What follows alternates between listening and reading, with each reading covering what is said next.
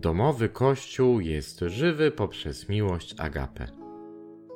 Wspólnoty eklezjalne muszą być dla swoich członków środowiskiem i miejscem doświadczenia ewangelicznej miłości agape, wyrażającej się we wzajemnym znoszeniu siebie i przebaczaniu oraz w służeniu sobie i wspólnocie za pomocą otrzymanych darów, charyzmatów. Z listu apostolskiego Desiderio Desideravi.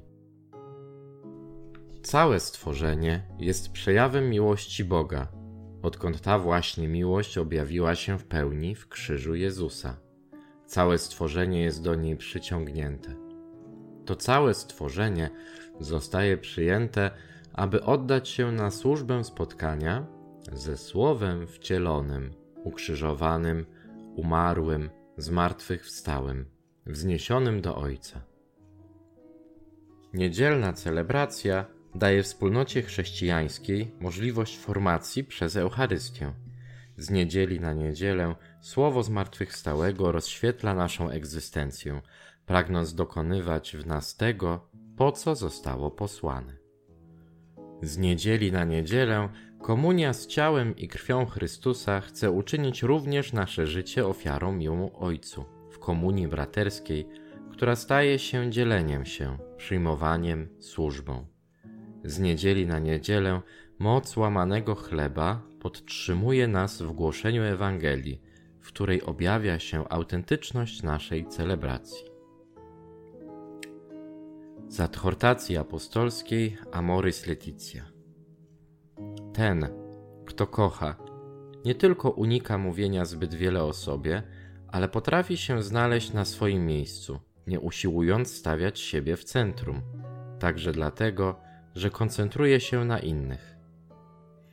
Uprzejmość jest szkołą wrażliwości i bezinteresowności, wymagającą od jej adepta kształtowania swego umysłu i zmysłów i nauczenia się czuć, mówić, a niekiedy milczeć.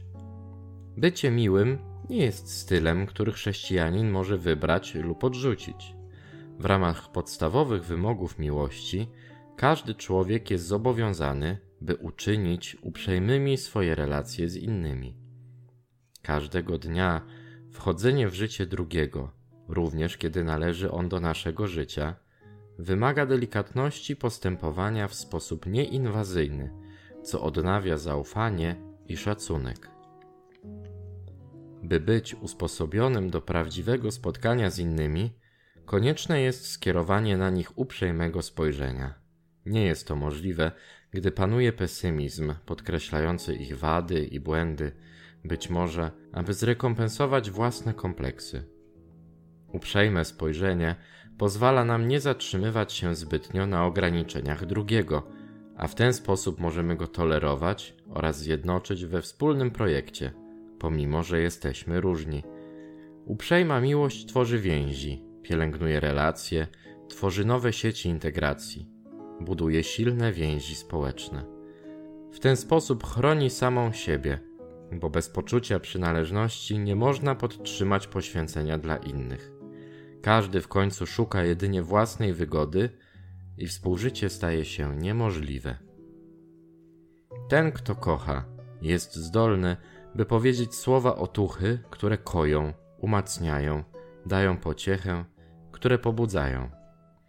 Weźmy na przykład niektóre słowa, jakie Jezus powiedział do ludzi: Ufaj, synu.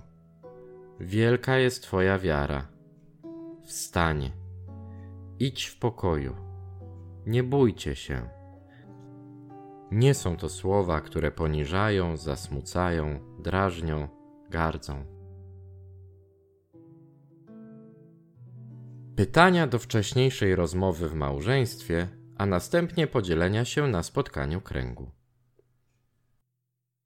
Jak formacja w domowym kościele kształtuje we mnie postawę bezinteresownej, przebaczającej miłości do bliźniego? W jaki sposób obdarzam miłością agapę innych ludzi i czy osobiście jej doświadczam? Co mogę poprawić, zmienić, udoskonalić, aby kochać bardziej moich bliskich, przyjaciół, znajomych, siostry i braci ze wspólnoty oraz każdego człowieka, którego Pan Bóg stawia na mojej drodze.